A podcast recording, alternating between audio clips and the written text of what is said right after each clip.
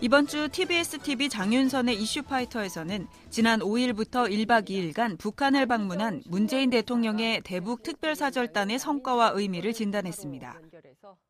먼저 이번 방북 결과 김정은 북한 노동위원장이 4월 말 판문점에서 남북 정상회담 개최를 합의했고 비핵화 의지와 북미 관계 개선을 위한 대화 등 기대 이상의 합의를 이뤘다고 평가했습니다.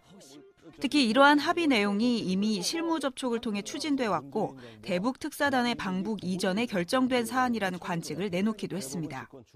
정상회담 비핵화에 대한 합의를 해올 거라는 것을 네. 미리 알고 그것을 어, 일종에 가서 확인받아오러 보내는 특사란 말입니다. 협상이 아, 니고 예. 그러니까 그 이전에 물밑 대화로 이미 끝난 얘기였다는 것이죠.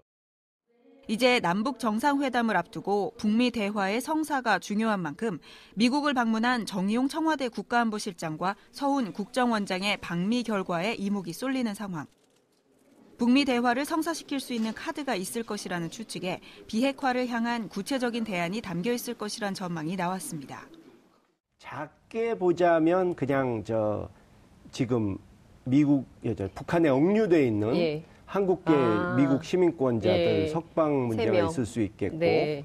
ICBM이라든가 음. 그러니까 결국 비핵화를 어떻게 해가겠다 음. 하는 구체적인 부분을 어느 정도 보여주는 또한 일본과 국내 보수 여론의 우려에 대한 지적도 제기됐습니다. 현재 도널드 트럼프 미국 대통령이 평화의 흐름을 같이 하고 있는 가운데 반대를 위한 반대는 지양해야 한다는 겁니다. 북미 간의 합의 같은 거 깨진 것도 네. 이 양쪽이 신뢰가 부족하고 음. 또 양측에 다 이제 강경파들이 좀 방해를 하는 부분이 있었기 때문에 네. 이루어진 그렇게 된 것이지 음. 그것도 북한이 다 기만해서 됐다 이렇게 일방적으로 얘기할 게 못 됩니다. 더불어 평화라는 최종적인 목표를 위한 우리나라의 중간 가교 역할, 운전자론의 중요성에 대한 공통적인 의견도 이어졌습니다.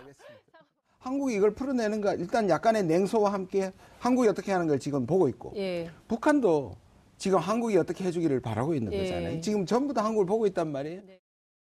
한편 출연진들은 4월 초 열리는 한미 연합훈련은 북한이 열병식을 통해 보여줬듯 예정대로 가능할 것이라는 전망과 4월 말 판문점에서 열리는 남북 정상회담은 외국이 아닌 이웃으로 남북이 실무회담을 진행하는 전통이 생길 수 있는 발판이 될 것이란 기대감도 내비쳤습니다. TBS 김지희입니다.